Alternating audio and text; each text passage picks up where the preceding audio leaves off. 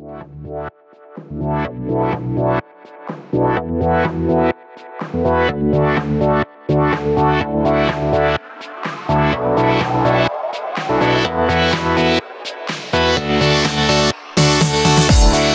to the ITAM Review podcast, news, reviews and resources for ITAM, SAM and software licensing professionals.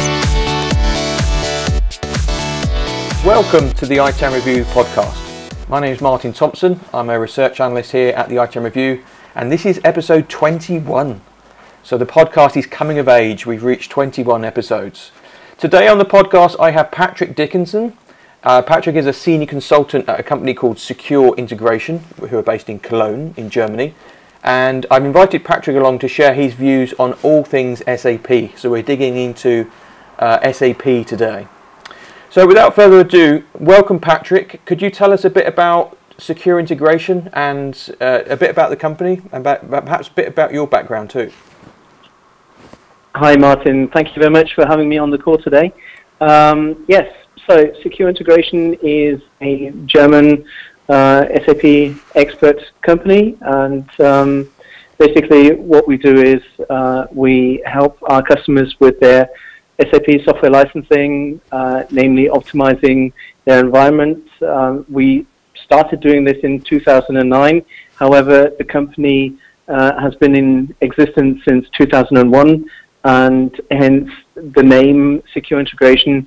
Um, we have a long-standing background in uh, security management for SAP systems, and we still do that. We still have uh, uh, quite a few consultants who are based at uh, large customers who don't really come into the office, but um, our focus has heavily shifted towards the uh, license management part of things, and uh, we've developed a, a tool um, called SLC, and um, yeah, we've um, we've decided to to join forces with Aspera, and uh, as of next month, even the name Secure Integration will disappear, and we will uh, be Aspera as of then. Right. Okay. Yeah. Um, so, yeah. Um, so, if, so I, if, my, I, if I'm brand new to SAP, because our ITAM review Mm-hmm. readers are primarily software asset managers, IT asset managers, and software licensing people. So, um, I see as SAP people as their own world. You know, it's, it's, it's usually a big strategic purchase for the company because you're going to underpin everything with Yes. SAP, and there's going to be a team dedicated to SAP. So I'm interested in your perspective of how you talk with customers because do you talk do you sell SLC and do you implement to the SAP team or to the ITAM team? How does that work? It depends, literally. Um, usually it is the SAP team of, of an ITAM team, um, yes, or the SAP expert. Uh, however, it, it does tend to be um, somebody more high up who takes a managerial decision to uh, either reduce costs or to, to, to get more transparency in, in terms of um, what's being used uh, software-wise. Um, and for SAP, that's not always quite easy to do. So yes, uh, there is the main focus of uh, cost reduction, of managing your licenses, of really knowing what you use in your environment, much like with, with any other of the big mega vendors. So um, yeah, but it is usually the, the SAP experts we talk with. Yeah. And my primitive understanding of SAP is that uh, there's two main categories of license types. So you've got users and you've got um, special metrics. I think they're called, um, uh, is it packages or uh, Uh, I think you mean engines. engines? Uh, yes, thank you. So, so for the Yeah, users, yeah, it's a no case problem. of optimizing the, you know, as you as you would with Microsoft Office, you want less copies of professional and more copies of standard because then you pay less, and it's the same with SAP users. And then you've got metrics, it, which, it's comparable, yes. and, and then you've got the metrics, which is based on something like might be barrels of oil or number of invoices cut or some sort of bespoke metric. Is that oversimplifying? Is is there is what are the key things to look at when you're looking at SAP licensing? Do you think? Right, it's, it's pretty much down down down that line. So yes, the the main focus should be on your user management. So with users, you have different license types, so-called uh, professional user types, limited professional user, which is being outphased at the moment. Uh, worker licenses, developer licenses, all these kind of different licenses, and um, they are uh, they have different costs involved. So the professional license is, is very expensive, for example, but you can also have um, decently priced uh, user licenses. For example, the worker license uh, or the employee license, which is uh, they, they, are limited in their functionality within the SAP environment.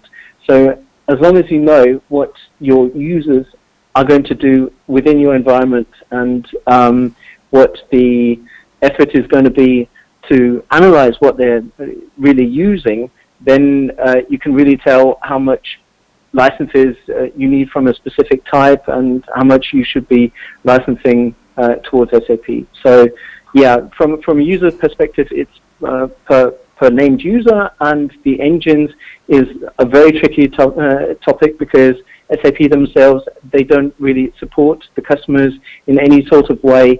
Um, it's very hard to measure um, all SAP engines.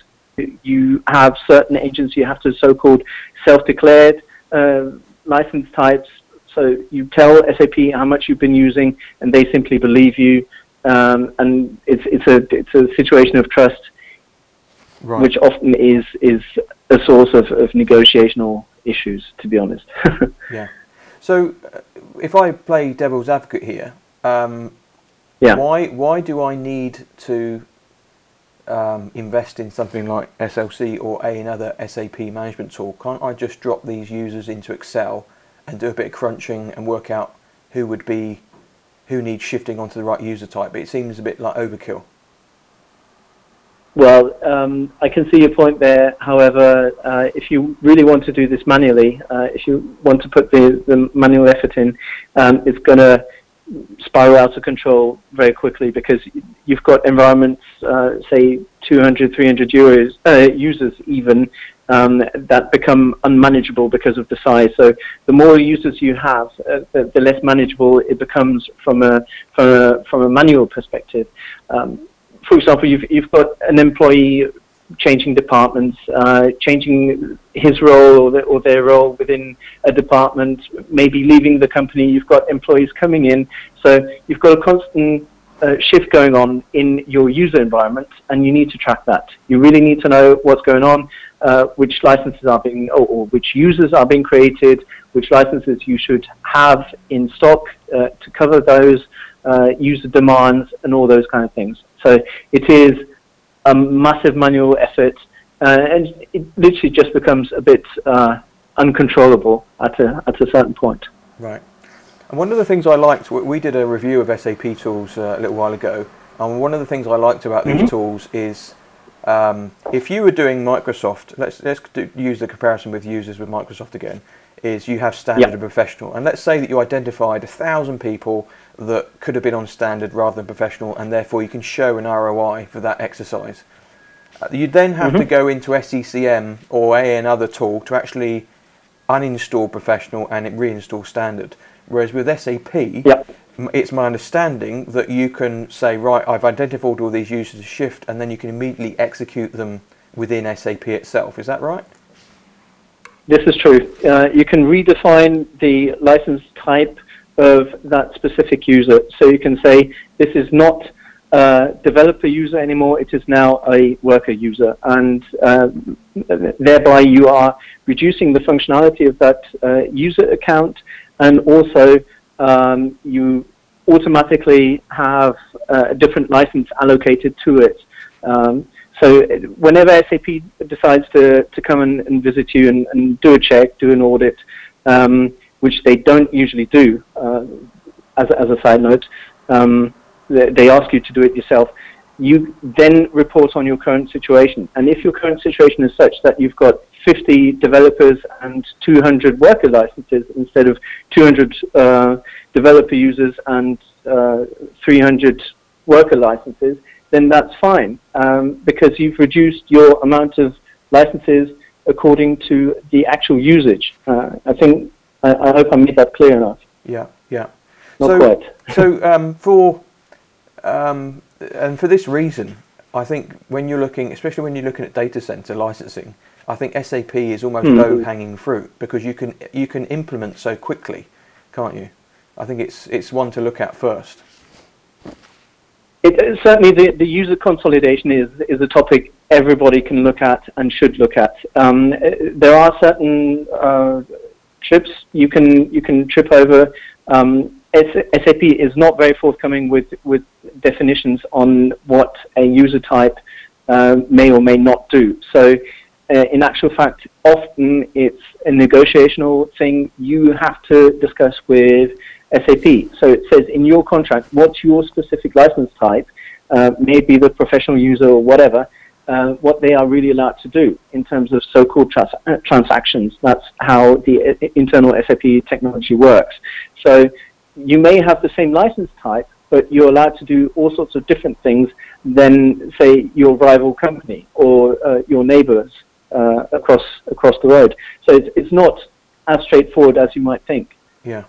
And one the, we've come across Mm. this with the campaign clear licensing as well. And the sort of basic advice there is um, either refer to a public domain document that states the license metric, or get it written into the stu- into the contract itself, or don't do it. basically. Absolutely. Yeah. So Uh, if you- absolutely. if you were sh- if you were harvesting all these, let's say you know we're shifting user types based on genuine usage. You know we genuinely, genuinely and legally don't need these higher profile users. We're going to shift them down to a lower user, and we're going to execute that using uh, SLC, for example. What is Mm. there Yes. any constraints to that? You know, for example, you can again if we use Microsoft as an example. There's the 90 day rule with Microsoft. You can do certain things as long as it's within 90 days. You're not taking the Mickey. Uh, is there similar constraints with SAP? How often can you do this? Um, there are there are um, no time constraints on how many times uh, you may do a consolidation, a user consolidation. Um, however, there are certain things you have to consider when you're doing a, a consolidation, and th- th- there are two main factors here. One is that SAP also has a 90-day rule, which uh, says that only usage within the last 90 days is licensable. If you have an account that hasn't logged in to SAP within the last 90 days, it is not licensable.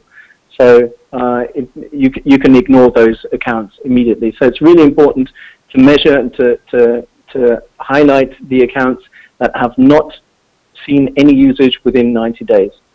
So that's, that's one key aspect. The other key aspect is there are five main types of uh, user interactions within uh, SAP. Four of them are system-based, and one is so-called dialogue user type. And uh, you only have to license the, the dialogue users. So that's a further aspect uh, you should consider.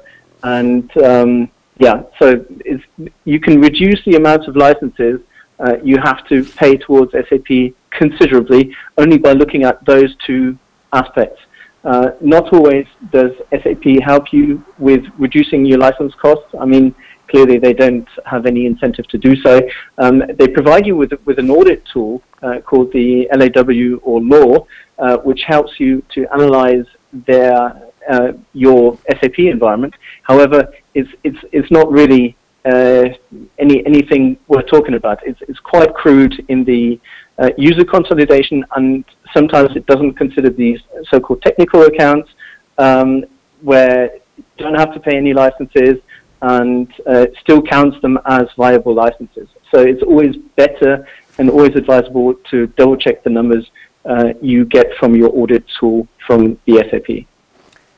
So, what's it like from an end user perspective in terms of because it's all very well me saying uh, let's shift all these users to different user types and save money, but when I'm coming as an end user, as I'm coming to log in and my profile has changed, is that not quite? I mean, obviously, if you haven't logged in for 90 days and you're removing that user, or if they haven't logged in for two years and you're removing them, that's not an issue. But for the users that they do have a shift in user type, are they even going to notice? Are they? Are they? What's what's the end user impact likely to be for these sorts of changes? usually they're not going to notice because um, the functionalities those users um, using so far still is available to them.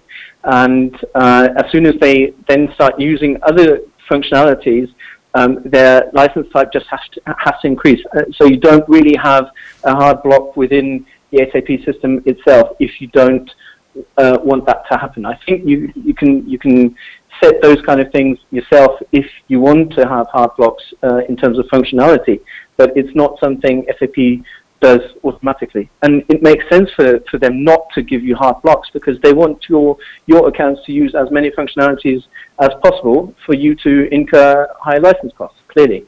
Um, so what, what is done is that basically uh, the, the account is written to a lower type of license and uh, it's, it's basically linked to your usage, which kind of transactions you use, and uh, as soon as as soon as that account starts using different uh, types of licenses um, transactions, sorry, um, you should then allocate a different license type to that account, and that's another reason why you have to have a continuous and, and uh, automated way of reviewing your environment because right. so, those so kind of changes you will miss otherwise. Yeah. How so? How often for, for your existing customers? how often are they doing this exercise? Y- yes, it's continuous and it's automated, but surely they must have to sort of do some sort of reconciliation every half year, quarter, two years, whatever they decide to do. What's what's what would you recommend in terms of best practice around this? Our recommendation would be once a week. Um, wow. It's, it's, it's quite crucial to, to, to keep uh, a close look on this, and usually our customers do go for once a week or once a month cycles. Um, yeah, it's it's uh, because it's automated and because it's tool based. Uh, it's it's it's low effort. The self declaration, as in the self audit part uh, that is written in your contract, is uh, a lot of manual labor, uh, lots of lots of uh, work you have to do. If you don't do it tool supported, and yes, then clearly it becomes unviable to do it once a week, once a month, something like that. If at best, if you do it manually, you can do it twice a year maximum. That's that's that's my experience. But um, yeah, once a week to, to, to keep clear transparency over your environment, over your user accounts, over your engines, and indirect access as well. Clearly. So by once a week, you mean you'll set SLC up to check and reconcile and automate the shift of users once a week, and it's a set it and forget it. You're not actually physically having to do the reconciliation every week. Absolutely. Yeah. Absolutely. Yeah. So uh, the, the process is such that you do it once or twice uh, yourself uh, at the beginning. Uh, you set SLC exactly the way you want it, and you can tweak it whenever you want it. Should you have certain changes you want to implement, um, but usually uh, what happens is that you've got a pretty clear defined process, uh, which is then mirrored in the tool. there is a very specific place where you can set the, the different uh, steps you want to uh, be done by, that you want the tool to, to do for you um, during the measurement. And then uh, you can even set the, the tool to uh, write back to your SAP environment. So you, uh, if you found the settings you really love and you really want, then uh, it, it, automatically writes back into SAP to, to, to take the optimization uh, simulated in the tool and implemented in, in your environment. It can also trigger the LAW, the, the law measurement, so that you always have the, the latest uh, data uh, that SAP would draw from your environment uh, available according to your, your most recent optimization. And once more uh, there, the tool also allows you to read that data from the LAW which is otherwise quite tricky, and you need real real experts uh, to do that. So you can you can read in the clear what that uh, report says, so you can double before you send it to SAP what you're reporting to SAP, and that's that's massive. That's really crucial.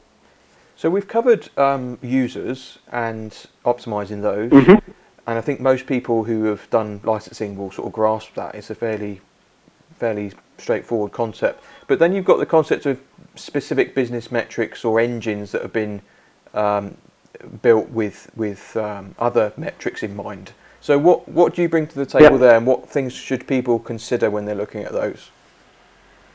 Right. Um, so what people should consider is, is two things. One is which engines do I use that I can measure, which do I use that I cannot measure. Uh, those are the two main aspects. Um, the ones that you can measure, use a tool because otherwise it's not possible to, to measure them, and don't rely on the law uh, results because it's been proven, certainly for the LAW2, uh, that specifically for engines, the results aren't always correct.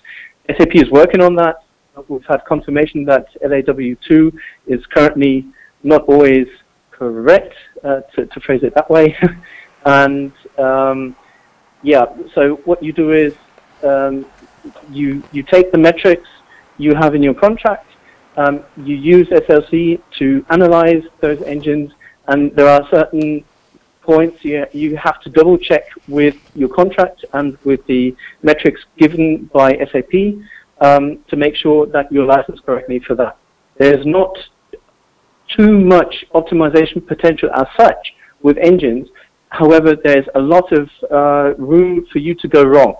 So uh, what you have to do is you really have to measure them correctly. And for the ones you cannot measure, which is something like 60, 70% of, of the engines, usually, um, you can use SLC to document that correctly. So you've got an area where you can do this self-declaration information input and um, really allocate the engines according to your self-declaration and in, in well, accordance to your contract. So you've got the entire view of your engine environment, which you can then also report back to SAP with the LAW, which is a, a big benefit. It saves you a lot of manual labor. Yeah.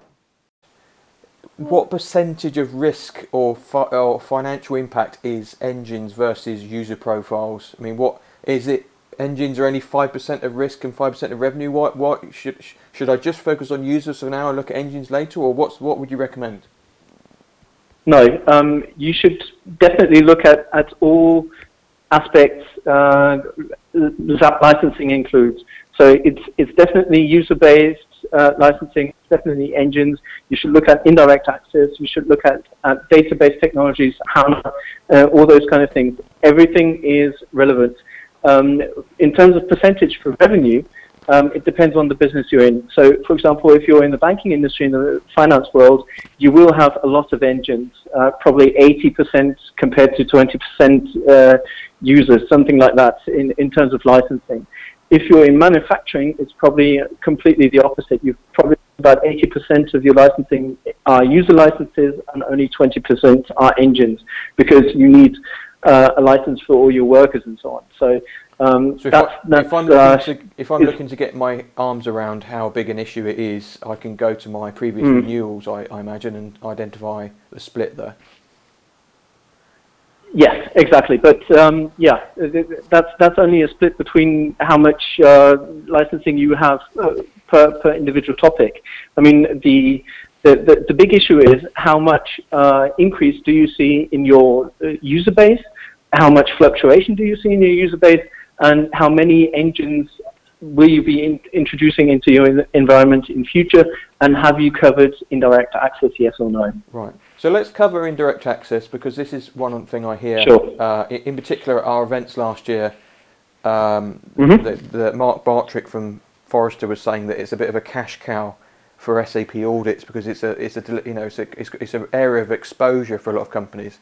And for those of you that of are not, not, familiar with indirect access, in my understanding is that, uh, and this is again, we use Microsoft an example again, is if you've got SQL Server and you know millions of people can hit that SQL Server via an internet connection somehow, then Microsoft are saying, well, hang on, uh, you're benefiting from from our IP here. We want to we want a cut of the action, and it's similar for SAP. My understanding is if you have a customer-facing app on a mobile phone, for example, that it somehow is drilling into SAP data they want ac- they want a fee for that indirect access. Is that a, is that a although primitive, is that a good understanding of the subject? Do you think, or or am, I missing something there? No, no, that's that's pretty much it. Um, what SAP does is they group into uh, indirect access per application.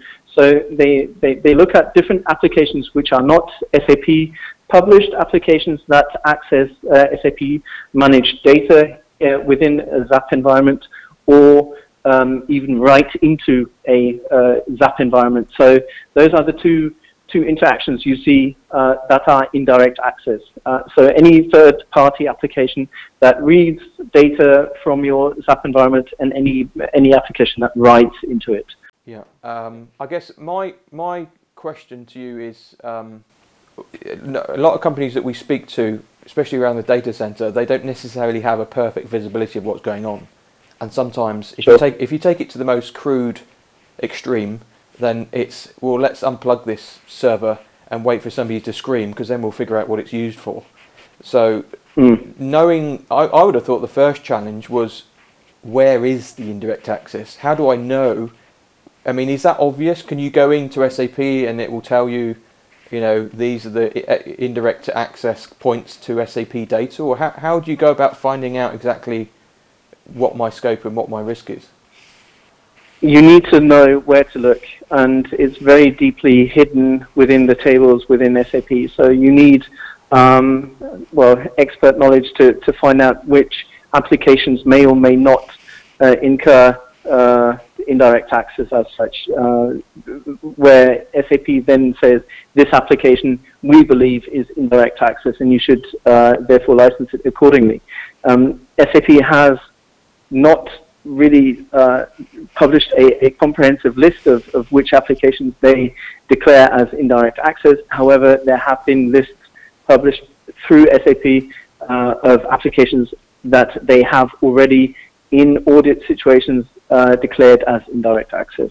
So it's it's it's very grey. It's it's very murky at the moment.